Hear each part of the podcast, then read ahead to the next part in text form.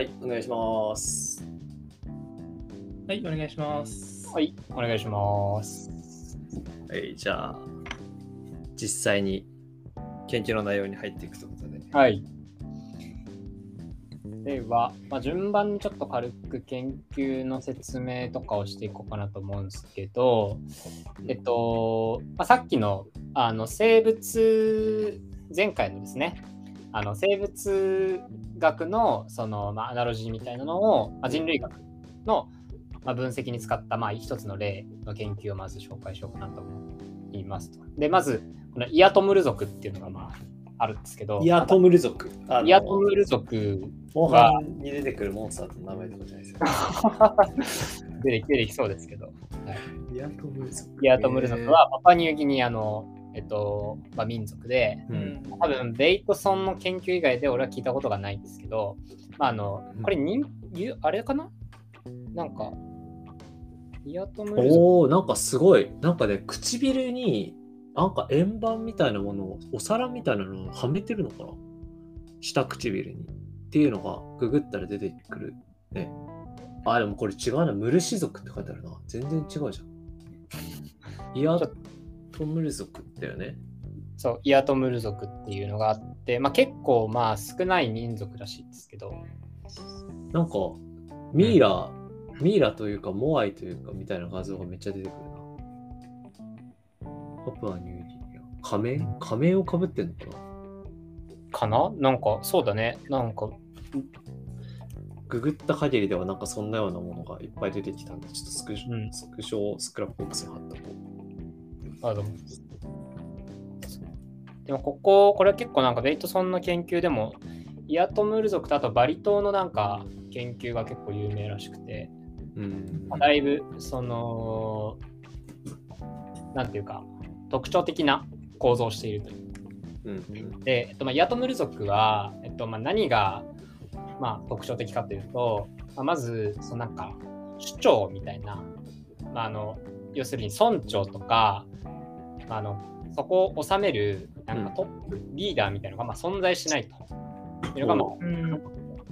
で、えっと、これ、あの実際にそのそんそういうトップが存在しないっていうのを、うん。まあ、普通だったら、まあ、人間とかだったら、まあ、頭、脳みそがあったりとか、まあ、普通のそのあの結構そういう生物は多いと思うんだけど、まあ、ここではそういうその頭っていうものがあってでうん。他の、まあ、手とか足とかは、まあ、頭になり得ないみたいなそういうのを対非対照的な動物っていうふうに呼んでるんだけどうん。一般的に我々がそうこう想像する民族の構造って非対照的なんだよね。非対照的。つまりトうん。ップがいて、なんかこう階層構造になっててうんうん。下の人たちはトップになり得ないみたいななんかそんな感じじゃないですか。うんでもこのイアトムル族ってそうじゃないってなった時にフェイトさんがアナロジーとして持ってきたのがあの人手とかあの対照的な構造をしてるそのああはいはいはいはなんか人手なんじゃないかみたいなのをあの人手みたいな対照的な動物に近いんじゃないかっていうのでおームル族をまあ研究していくと。い。そうすると確かにそのそうみ例えばこう違うグループ同士のその、まあ、例えばあるグループ A が悪いことしたら違うグループ B とか違うグループ C からこう圧力を受けるみたいなそういう構造があったりとこれも結構そのそういう対照的な動物にある性質らしいんだよね。うーんそういうのをうんあの見つけていったりとか、まあ、そういうのがあの分かってくると。そうで対照的な動物にある性質っていうのはなんか人手で言うとこの足が変なんかみんなとなんだろうそれぞれに意志があるみたいな感じになるなんかそれともまあ意思があるっていうかまあその要するにお互いのこう、まあ、ちょっと俺は人手のことを詳しく見てないんだけどなんかまあそういうその、あのなんなんだろうな多分だけどそのまあ意思がある。動きすぎると抑制するような作用が働くみたいなそんな感じなのかな。そうそうそううん。意思があるっていうよりはどっちかというとそっちのイメージかなと思う。なんかこう司令司令塔みたいな部分があってそこがその全てを制御するってわけじゃなくてそのこう全部の足がこう協力し合ってこう動くみたいなそういうイメージ。あそんな感じですね。相互作用の関係になんかあるから勝手にうなんか動かれるとそっちがめっちゃ影響されちゃうからやめろよ的な作用が自動で働くみたいなそういう構造なの。おそらくそういうことだと思います。まあ、対照的な動物、まあそうね、あのそういう構造があるうん。その生物は、あのそういうまあ特徴があるっていうのを、うん。まあ、そのイアトムル族のそのその中のグループ間の構造とかに見出したっていう。うんああ、なるほどグループっね。てちなみに家族ですかね？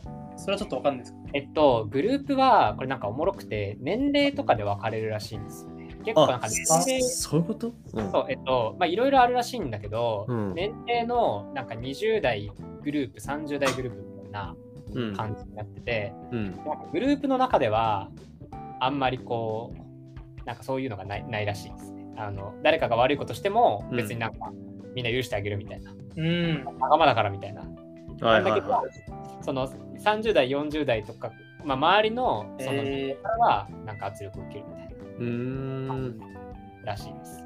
えー、なるほどね。なんか、年齢ある。うん年齢、なんか30代とか言っちゃうとあんまイメージわかんないけど、普通になんか小学校とかの学年とかそんな感じ。でもそういうイメージに近いのかもね。うんうん。学年間ではめっちゃ交流ないけど、学年の中はめっちゃ友達だし、みたいなそうそうだね。な。ね誰かが、そそうで、なんか一応でも、そういうこう、あのグループ間での、まあ、何かしらそういうこう関係性は、なんかまあ一定あって、うん。でまあなんかそれが抑制するような動きみたいなのが、まあ、一応あるっていう。うん感じうん。この中、その年齢の中のグループの中ではトップがいるとか、そういうそういうのもないの？そういうのはね、あーまあ、一応その中では、まあ、ないっていうか、まあ、あのあるとは書いてなかったから、多分ないまあ、というのが、まあ、結構おもろい。え、人数とかってなんか、そのどのぐらいとかって分かったりする人数はどうなんだろうな、そんなに多くないんじゃないかな。まあ、少数民族っていうのは書いてあったんで、ああ、本当なんかいる感じそうだね。確かに。うん、えそんな感じですかーね。えこれはでもう、その、ベイトソンが普通に生きてる時代にも存在していて、実際に研実地で研究してたみたいな、そんな感じ？で、フィールドワークで研究したああ、そうなんだ。はずですね。はい。今もなんかいらっしゃるのかな？ロース、いらっしゃるレヴィストロースから来るこの文化人類学的な多分この流れですね。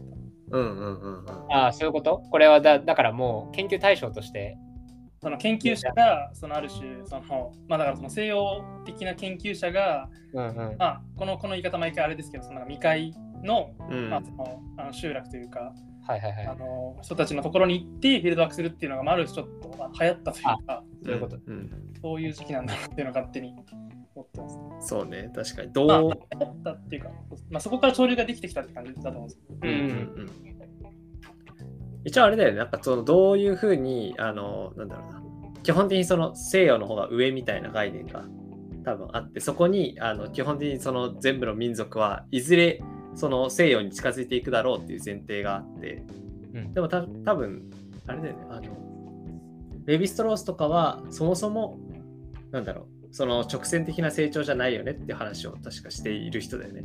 さそうです俺も詳しくない。なんかあのサルトルがもともとそのなんかマルクス的なその流れで、うん。なんか人間のこの歴史的な発展みたいなところ、つまりうん。うんあのあらゆる人間はそのまあこう今言ったこの単線的なこう歴史に沿ってせこう成長していくというか、うん。こう進歩していくみたいなことに対して、まあ、レヴィストロースはまあそれはやっぱりこう西洋のあの慢心であってうんそんなことはないよっていうふうなうんだっていう感じ。そんな感じ。ちなみに、ベイトソンはマルクスをちょっと若干否定的に見ているらしいです。あああ、そうなんだ。まあ、さっきの今の話にちょっと近いけど、うん。そのまあ、しいわゆるそのベイトソンはそのこう二項対立みたいなうん。のをやっぱ結構、まあ、嫌うって言ったらあれだけど、まあ、そこのやっぱ相互作用をちゃんとこう見よ見ようねっていうことを言っていてその、まあ資本家とあの、まあ、労働者っていうので、うん。まあ、そこを搾取する構造がずっと、まあ、続いていくみたいなのに対して、まあ、その労働者と資本家はこうある種一緒なグループ、まあ、隣接するっていう表現をしてるけど、まあ、かなり近い人間関係と近いからそこにはその、その関係性がこう搾取の構造がどんどん進むっていう以外にもそれをこう減少させるような何かしら、まあ、例えば労働者が ストライキを起こしたりとか、まあ、一番分かりやすい、うんそういうのによって抑制することも絶対あり得るから一概にそうとは言えないんじゃねみたいなことを、まあ、言ったりはしている。ううんん。結構なんか近いあのかもしれないですね今の話と。うん。なんかそもそもわかんないけど、なんか大体文化人類学者はそうなるのかよくわかんないけど、あの、そのなんかいろんな、確かレヴィストロースのその構造主義みたいな話を、あの、ほとんどどっかの本で書いてあったのをちょっと聞いたぐらいの話なんだけど、あの、なんかその、その民族の中の構造とか言語の中の構造みたいなものを、あの、抽出して、それが基本的にその、どの、なんだろうな、えっと、構造的には別に西洋も同じだし、この民族も同じだよねみたいな説明を割としていく的な話だった気がしているんだけど、なんか割とそれになんかそもそもがなんだろうな生態学的にいろんなものを説明していくとかなんかその生物のアナロジーで説明していくみたいなところがあのその民族自体をっていうところがなんかすごい似てるなって今思いながら。確かに。聞いてた。うんうんうん。そうですね。まあ、というのが、イアトムル族の一応話でしたと。まあ、そういうその、あの、さっきの話じゃないけど、まあ、人手の、えっと、まあ、簡単にまとめると、あの、まあ、イアトムル族がの、その特性っていうのを分析するにあたって人手っていうアナロジーを持ってきてその人手にある構造をイアトムル族の中にあるんじゃないかっていうふうに見つけていくといろんなことが分かったよっていうのがまず、その研究ですね。いやーそう聞くと本当に意味わかんない発想ですよ。いや意味わかんないこれはまあ、人手と同じなんじゃないかってそれどういうことって。どういうこと？変態すぎるでしょ。一応組織論とかでもなんか人手型組織みたいなのがあって、あ、あるんだ。えー、多分それを提唱した人はベイトソンの本を読んでるはずっていう。確かに。読んでそう。確かに。あのん素で、素で人手が出てくる人あんまいないからね。あんまいないかもしれない。そうそうそうそう。無から人で生み出す人いないもん。そうなんですよまあそういうのがありました。はい。っていうのがまああって、で、えっと、じゃあ結構次の話が、うん。どうしようかな、まあ、国民性の研究をちょっと紹介しようかなと思ってるんだけど、まあ、これが結構、まあ、ベイトソンっぽさがまあさらにあるような研究で、うんえっと、まあ、冒頭でこう、あのデカルトからベイトソンへの話をちょっとしたと思うんですけど、うん。まあ、結構デカルトはその、まあ、デカルトからのこう系譜としてやっぱりそのあの近代科学、まあ、こう細分化をしてその中でこう研究を進めていくみたいなのとかそういうこうあのカテゴライズをしてその中で分析をしていくみたいな、まあ、そういう流れがあるのに対して、まあ、ベイトさんは結構あのもっとその全体のシステムで捉えようねみたいな話をしたっていうのがあるんですけど、うんこの国民性の研究もまさにそんな感じで、で、あの、まずなんか冒頭に、国民性っていうものは研究対象になり得るかみたいな話をするんですよ。こで、お でベイトさんは当然研究対象になり得るって話をしてるんですけど、ううん。なんか、それに対する反論は何通りあるみたいなことを急に始めて、全部全パ部まあいわゆるそのデカルト的な反論うん。なんですね。そう。でその1個一番まあ分かりやすいのを持ってきたんですけどあの、まあ、国民性一口に国民性って言ってもあ例えば日本の男性と日本の女性で性格違うよねとか、うんうん。日本のまあ年齢とか、その環境によって違うよねみたいな話をまあ批判として受け取るとだから一概に国民性はこうだっていうふうに言うことはできないんじゃないかっていう否定、まあ、それは要は細分化してこう分析するっていう方がなんかいいんじゃないみたいな、うんうん国民と見るのはどうなんだっていう。うんまあだからその日本人ってこういう傾向あるよねみたいないわゆるそのすごいステレオタイプみたいなうん発想じゃないんだよ俺はっていう話をしてるってことですよね。多分ベイトさんは。あ、そう、えっと、今の、おえっと、俺が言ったのは批判の例で。そう。うんで、そうそれに対して、今さ、新井さんが言ってくれた、えっと、まあ、あのーような反論を、まあ、ベイトさんは、まあ、するんですけど、えっと、まあ、結構、まあ、あのどうやって反論するかっていうと、さっきの、まあ、資本家と労働者みたいな話と結構近くて、まあ要するにその、何かしら隣接してる、まあ、集団同士は絶対に影響を及ぼしちゃうと。うんう。んで、日本の中でも男性と女性っていうのはめちゃめちゃなんかこう、まあ、隣接してるじゃないですか。うん要は日頃触れ合う。だからそこには絶対相互作用があるはずで、うんこの、あのーまあ、つまり男性の男日本人の男性らしさが日本人の女性らしさをまあ上長してるよねっていう話をまずするわけ。うんで、その上で、えっと、まあ、ちょっと男性女性だとあんまないんだけど、まあ、一番わかりやすい例えだと部活を考えたときに、うんあの、すんごい上下関係が厳しい部活があるとするじゃないですか。うん中1の人は中3からめっちゃなんかしごかれるみたいな。玉夜だってやっとねみたいなね。そうそうそうそうそう。玉城やれみたいな。うんこの中1の人が中3になると、あの、新しい中1の人に玉拾いをさせるって構造が生まれるんでね、大体。うん。でこ,、まあ、この例はまあなんかちょっと現代的だけど、まあ、要するにそのその関係あの例えば搾取をされたりこうパシられるっていうことをされるとそのパシられるっていうことだけじゃなくてパシるパシられるっていう関係性をこう内面にこうインストールする。っていうのを、まあ、ベイトソンは言ってる。だから自分がパシる側になった時にはパシらせられる側。中3になった時には人をパシるこうお前なんかしろよみたいな感じで、まあ、言うと。そういうそのうん。あの関係性とか構造を、まあ、人間は中にインストールするから、うん。その男性らしさ女性らしさがお互いを情緒し合う関助助長ね助長し合う関係だったら、あのそのなんかなんていうの関係性も同じ関係性構造が中にインストールされてるはずだみたいなことをまうん。あそう。なるほどなるほど。だこれは男性だけを切り取ってたらなんでその男性らしさが生まれたのかっていうのはやっぱ分かんないしうん。そこにあるシステムでやっとり説明ができるっていう風なまあうん話。うん。なるほどね。なんかパシるとかパシられるって久々に聞いたから、なんかパシらせられるとか言われて、な何のこと言ってるか全然わかんなかった。難しい難しい。うん、そうだね、確かにね。男性、女性。まあなんか、男性、女性で明確に区別するの難しいパターンもあるしね。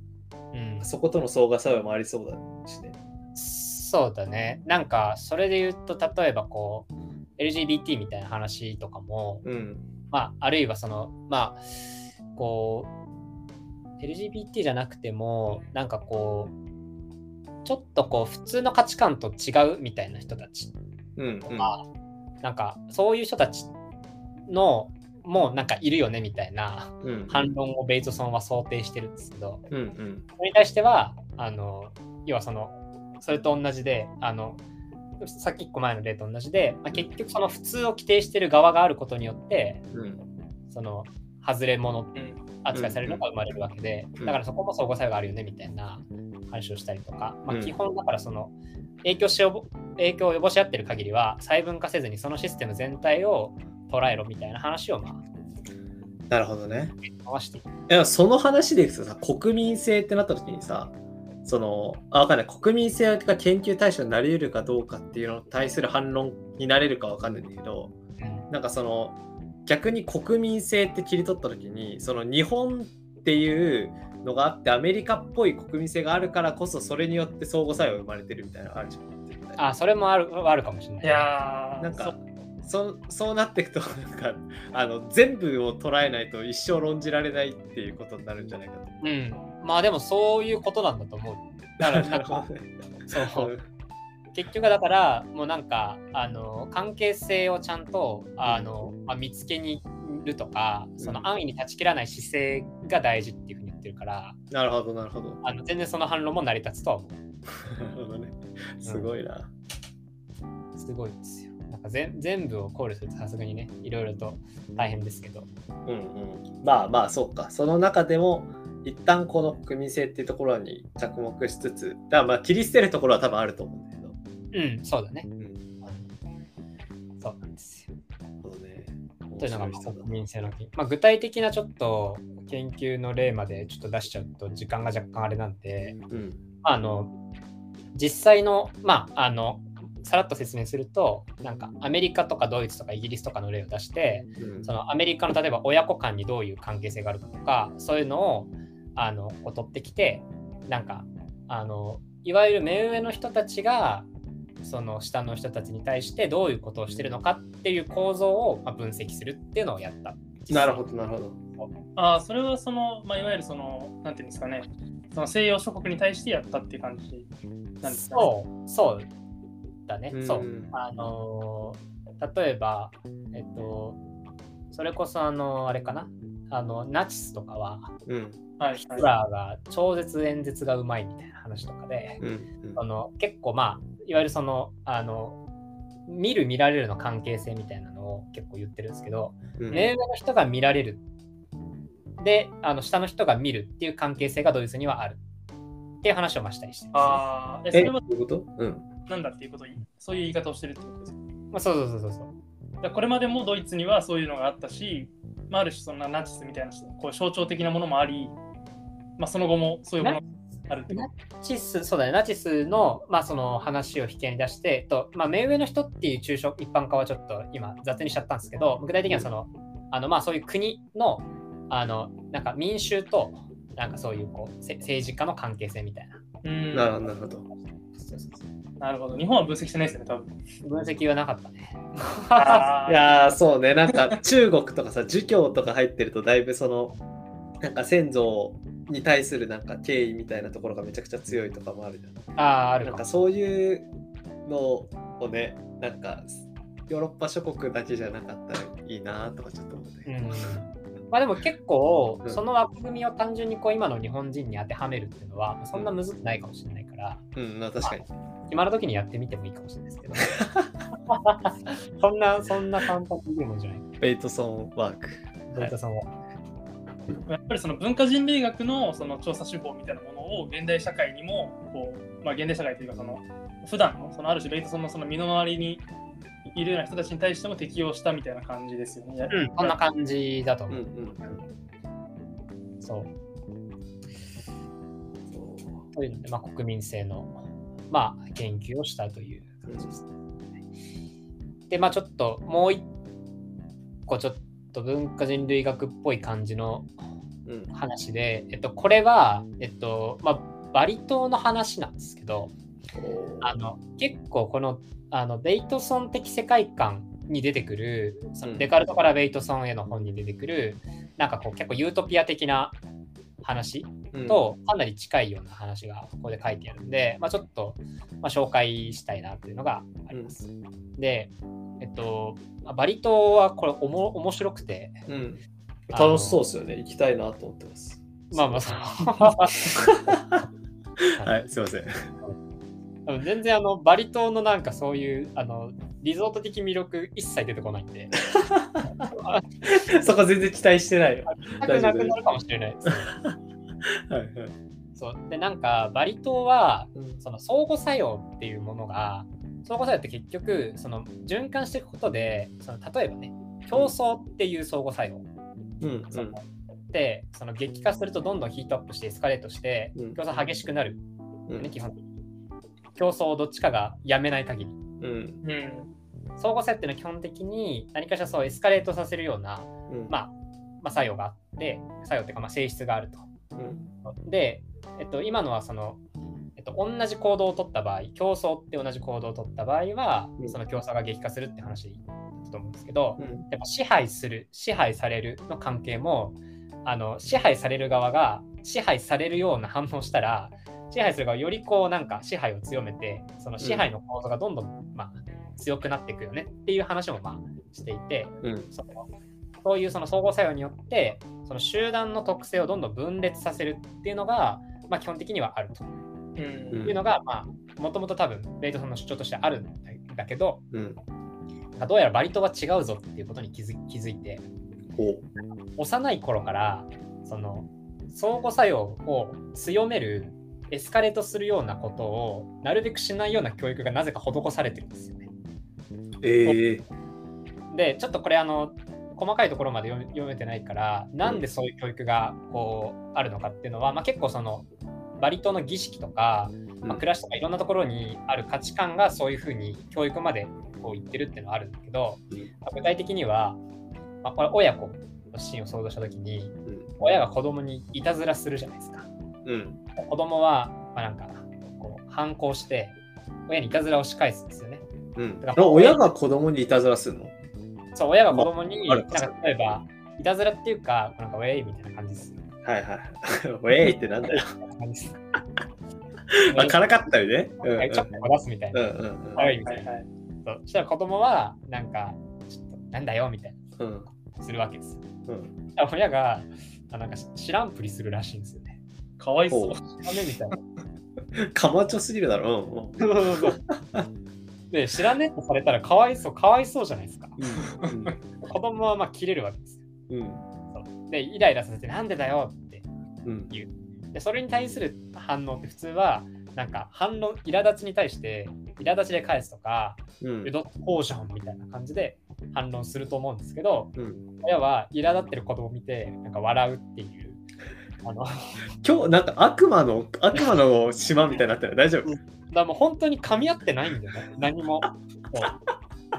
めちゃくちゃ楽しそう。行きたくなったううん。結構その相互作用がそれでこうエスカレートしたり、うん。こう累積的にどんどん強まっていくっていうのがなんかそんなことをしても意味ねえよっていうことを結構なんかえしーちゃんとこう教育からなんかあの染み込ませられるんですよ。そう。えそれなんか宗教とかの影響はないの？えっとね、宗教も、宗教という、まあ、宗教なのかな、まあ、その民族のなんか儀式みたいなのとか、ああそういうのがあって、なんか、めちゃめちゃその、あの、派手に儀式をやるんですよ。あそうなんだ。そうそうそうそう。で、なんか金もめっちゃ使って、うんそう。で、なんか確かそこの何何かしらの影響で、なんかこういうのが、なんか、こういう相互作用、累積的反応ってまあ言うんですけど、その、うん激化する、エスカレートするの。うんそのなかなか無駄みたいな、こう、ロジックに確かつながってたはずなんですけど、うんこういうのが、まあ、一切ないと。あのこれってなんかノーバート・ウィーナーのなんかあのポジティブフィードバックみたいな概念に近いね。重なってるんですかね。だからその、別の意識してないんですかこの辺は。や、えっとね、この研究の中で、なんかサイバネティクス的な話は出てきてないけど、まあベイトソン自体は、まあ、それこそそのサイバネティクスのなんか概念をどんどん拡張していった。うんまあそんなイイメージなんでちょっと勝手に。そう。うんえポジティブフィードバックってなんなんだっけ？ポジティブフィードバックは、なんていうんですかね、今、多分山田さんが言ったところのその累積的反応？違う、うん。え累積的関係でしたっけ？累積的反応って言いましたね。うん。累積的反応みたいなものに近い。うんうん。けど、だからそれこそ、あの喧嘩がどんどんエスカレートしていくみたいなのが、まあ、ポジティブフィードバック。ああなるほど。し、あとはまあよく言われるのは、そのなんか投資とか、うんうん。その一回投資して、こうなんかお金増えて、うんで、またそれを投資してみたいな感じで、どんどんどんどんこう増えていくじゃないですか。はいはいはいみたいは。ない感じで、何かこうアクションを起こして、それによって返ってきたそのリターンが、うんもう一回同じアクションをとを取ったときにより大きな、ああ期待できるようになっていくみたいな。と。なるほどなるほど。とどんどんこう偏りが強まっていくじゃないですか。うんうんまあ、そのやっぱこう投資で言えば投資すればするほどやっぱり投資家にお金が偏っていくみたいなうん。プロセスになるんで、まあ、それが多分累積的な、えー反応みたいな。ああそで、まあ、そのポジティブフィードバックっていうのもそういうものなるほど。で逆にそのなんか特定の状態を維持するようにあのフィードフィードバックが回ることをこのネガティブフィードバックっていうふうに言ったりうん、あ維持するのでネガティブフィードバックっていうんだ。そうですねえなんか変化をむしろこうさせないみたいなえうんうん。をネガティブフィードバックみたいなふうに言いますなるほどね。だからこうなんか食べると腹い腹がいっぱいになってそれ以上食べたくなくなるみたいなのはこうなんかネガティブフィードバックみたいなそのああ。自分の中で同じ量のこうなんかエネルギーを常にこう定常状態にしようみたいなそういう反応ですなるほどね。あれなんか、前、あ、違うか。そっか。これは、あれだね。えっと、公開してないやつだね。そうだよね。いや、ごめんごめん。あの、違う、なんか聞いたことあるなと思って。うんでそうなんですこんなスラスラなんで出てくるやんっていうのはその前にこの話を一回したんだけど持つんだあそうボツったっていうのがある。持つ会、持つ会あったから、そそれだ、それの話か。そっかそっか。なんかすごい聞いたことあるなと思ってたから。すいません。そう。まあ、なんで、まあ、ベイトソン自体は、そのサイバネティクス的なものうん、は、その、要は多分、おそらく、こういう、こう、まあ、デカルト的な世界観って一口に言っちゃいますけど、そういうこうのに対してサイバネティクスっていうのが出てきてるから、うんまあおそらくそういうふうに、まあ、サイバネティクス自体も、その、まあ、自然とか生物とかっていうものと機械っていうものとか、まあ、そういうものの、まあ、統一をできる理論としてまあ作られたもので、うん。そのうん。まあ、同じような現象があるよねっていううん。話。やっぱベイトさんはやっぱりそこに多分共感をしてたはずだし、いろんなところに共通するもプロセスは絶対あるっていうので、まあ、結構サイバネティクスから、まあ、もちろん影響も受けてるし、それをこう広げるための研究っていうのはしていたという感じうです。ん。はい。まあ、バリ島の話は、まあ、ちょっとこれだけなんですけど、まあ、あの、おも面白い民族として紹介をして。そう。で、その、結構その、さっきのまあポジティブフィードバックの話じゃないけど、その強度が、あの競争とかもうんなんか一定以上強くならない状態うんが、まあ、常にバリ島ではある。でこれを、まあそのまあ、高原状態、プラトーって呼んだり、まあ、定常定常的って言ったりはしてるんですけど、これがそのあの経済とかもこうなるべきじゃねみたいなことを言ってるのがデカルトからベートさんの主張なのであって、うーん。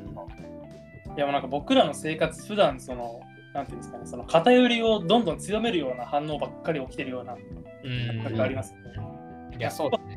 まあなんか今こうやって3人でこう、まあ、一応なんか勉強みたいな感じでやったりまあしてますけどなんかこれはやっぱりそのなんていうんですかね、まあ、これもなんか社会学だとその文化資本とかっていうあの言い方もしたりしますけど、そのまあもともとそのなんか本読む、まあ、癖があるとか、まあ、あるしそれをこう無理やりその親にこうこの本読めみたいな感じで本読む習慣をつけさせられるとどんどん本読むようになる。うんうん。でそうすると、まあ、どんどん知識がついてまたさらにこうな本読本読みたくなるみたいな反応うん。し、まあ、それこそ仕事でもなんかこう仕事して成果が出せるとそれが楽しいからもっと仕事しようみたいな感じになるみたいな、そうね確かにね。もうなんかこうひたすらこう偏りがこうなんか強まっていくみたいなそういううん世界観で僕らが普段やってるなって。いうのがあ偏偏りなのか？ま偏りっていうかなんかその、例えばその、まあ、今のその仕事をすることにこう積極的になるとか、あうん。のことに積極的になるとかっていうのもそのその一人の人間はすごい本読むようになるしし仕事するようになるかもしれないけどああそそうそうじゃない人は全然そういう風なフィードバックが回らないみたいな。うん。うんうん。確かに。なんかのきっかけでバーッとそこで一瞬で偏り生まれるみたいな、まあ、それこそ文化資本の話なのかまあ普通に仕事で成果でなんかうまくいき始めたらガーッと回るみたいな話とかうんを含めてってことか。なるほどね。これはなんか一定以上強くならないことを結構重要視してるの。なんかその弱くならないみたいな方はあんあんまり気にせず。いや、それはちょっとわかんないっすね。まあ、ただ、うん。少なくとも強くならないっていう、その強まらないように、その抑えるみたいな、そういうのは結構、あの、あるらしくて、まあ、例えば、あの、結構おもろいのは、あの、なんか一人がうん。めっちゃ喋るみたいな、喋り続けるみたいなのっていうのがうん、ないらしいんですよ、バリ島って。